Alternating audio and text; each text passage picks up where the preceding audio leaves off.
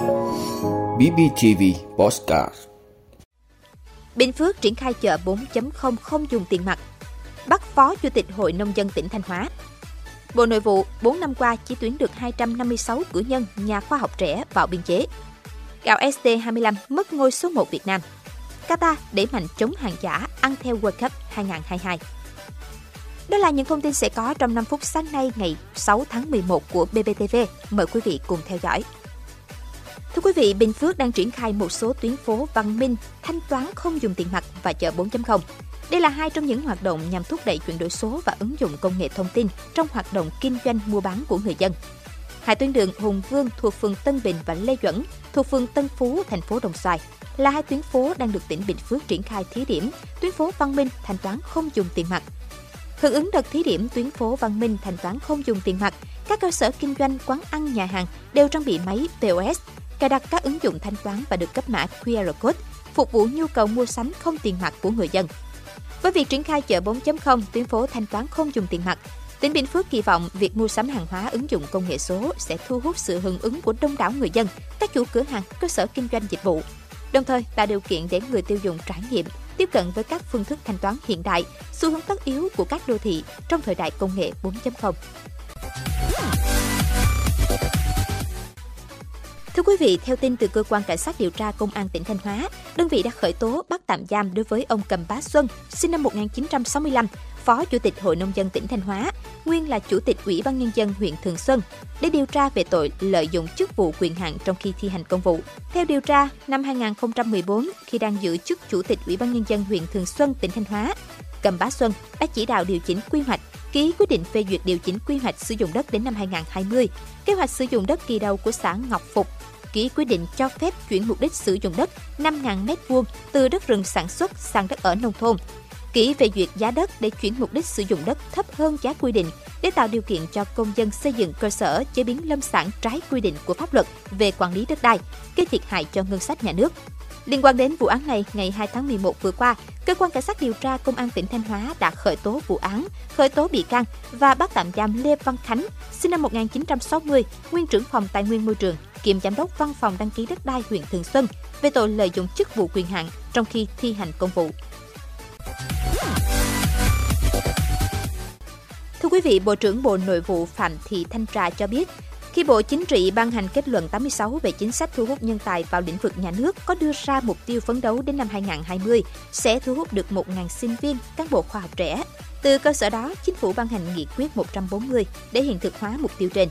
Tuy nhiên, sau hơn 4 năm, từ tháng 6 năm 2017 đến tháng 6 năm 2022, số sinh viên tốt nghiệp loại xuất sắc và cán bộ khoa học trẻ vào khu vực nhà nước làm việc chỉ đạt 258 người. Trong đó, 130 người làm việc ở trung ương, còn lại ở địa phương. Đây là số liệu chỉ tính riêng tuyển dụng theo nghị quyết 140, không tính những chính sách riêng của địa phương. Từ kết quả trên, Bộ trưởng thừa nhận dù chính sách tốt nhưng việc thực hiện còn hạn chế. Nguyên nhân thứ nhất do khâu tuyên truyền còn hạn chế, chưa lan rộng đến nhiều người biết đến. Thứ hai, ở cấp địa phương chưa quyết tâm tuyển sinh theo Nghị định 140 này. Trong khi đó, ở cấp trung ương, các bộ ngành rất quan tâm và quyết liệt thực hiện. Ngay Bộ Nội vụ qua hai lần tuyển dụng, chiêu mộ được 17 người làm việc tốt, tiếp cận công việc nhanh. Đây là nguồn nhân lực chất lượng cao, nổi trội. Để phát huy tốt hơn nữa Nghị định 140, Tới đây, Bộ Nội vụ sẽ đánh giá lại tổng thể, toàn diện việc thực hiện chủ trương thu hút nhân lực, nghiên cứu xây dựng nghị định mới về thu hút, tuyển dụng tài năng, quan tâm nhiều hơn việc cải thiện môi trường làm việc, thu hút nguồn nhân lực chất lượng cho khu vực công.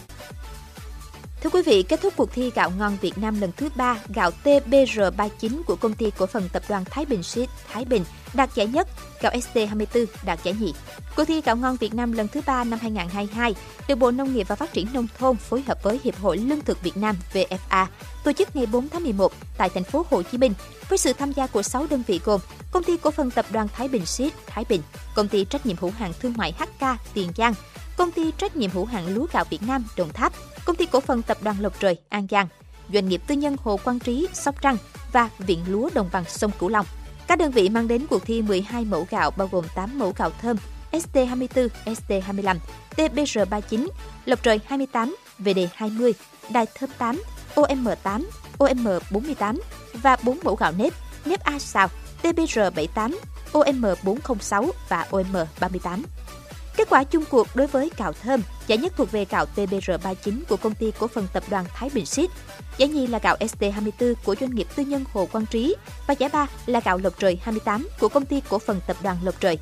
Đây cũng là ba loại gạo sẽ đại diện cho Việt Nam tham gia cuộc thi gạo ngon thế giới, được tổ chức trong khuôn khổ Hội nghị gạo thế giới lần thứ 12 tại Thái Lan vào cuối năm nay. Đối với gạo nếp, giải nhất thuộc về gạo nếp A Sao của công ty cổ phần tập đoàn Thái Bình Xít giải nhì thuộc về giống nếp OM38 của Viện Lúa Đồng bằng Sông Cửu Long và giải ba thuộc về giống nếp TBR78 của công ty cổ phần tập đoàn Thái Bình xít Các tiêu chí để xác định loại gạo ngon nhất là đánh giá mẫu trước khi nấu, sau khi nấu và thuyết minh đặc tính của gạo. Yêu cầu gạo trước khi nấu phải có độ đồng đều, màu sắc. Gạo sau khi nấu thành cơm phải có độ trắng, mùi thơm, độ dẻo, độ ngọt, độ thuần và giữ nguyên hạt. Thưa quý vị, nhà chức trách Qatar thông báo lực lượng chức năng nước này đã thu giữ 144 chiếc cúp World Cup bị làm giả, nhái theo sản phẩm chính thức của FIFA. Việc thu giữ nói trên diễn ra trong cuộc truy quét mới nhất nhằm trấn áp nạn buôn bán hàng giả trước thềm World Cup 2022 ở Qatar. Ngày hội bóng đá lớn nhất hành tinh sẽ được khai mạc vào ngày 20 tháng 11. Hãng tin AFP cho biết, cảnh sát Qatar đã tiến hành chiến dịch truy quét sau khi có thông tin về một trang web quảng cáo và sao bán những chiếc cúp vàng được chế tác giống y như chiếc cúp thật của World Cup 2022. Từ kích cỡ cho tới các chi tiết nhỏ, những chiếc cúp này sử dụng trái phép thương hiệu FIFA World Cup. Bộ Nội vụ Qatar đã công bố một bức ảnh cho thấy 144 chiếc cúp có kích thước thật. Giới chức Qatar không công bố địa điểm thực hiện vụ truy quét cũng như các đối tượng bị bắt giữ sau vụ việc này. Tuy nhiên, chính quyền Qatar cho biết đang tiến hành các thủ tục pháp lý tiếp theo. Trong bối cảnh chỉ còn hơn 2 tuần nữa là vòng chung kết World Cup 2022 sẽ khởi tranh, Liên đoàn bóng đá thế giới FIFA và các nhà chức trách Qatar đã tăng cường cảnh báo về việc rao bán hàng giả liên quan sự kiện này. Tháng 6 vừa qua, Qatar đã đưa ra cảnh báo rằng việc gắn logo World Cup 2022 lên biển số xe sẽ là bất hợp pháp sau khi tại nước này diễn ra nhiều cuộc đấu giá trực tuyến liên quan biển số gắn logo của giải đấu. Trước đó một tháng, cảnh sát Qatar đã bắt giữ 5 người về tội buôn bán quần áo làm nhái có logo World Cup 2022. Cuối năm 2021, lực lượng chức năng nước này đã đột kích vào một cơ sở sản xuất nước hoa ở địa phương sau khi phát hiện nhà máy này sử dụng trái phép nhãn hiệu World Cup 2022.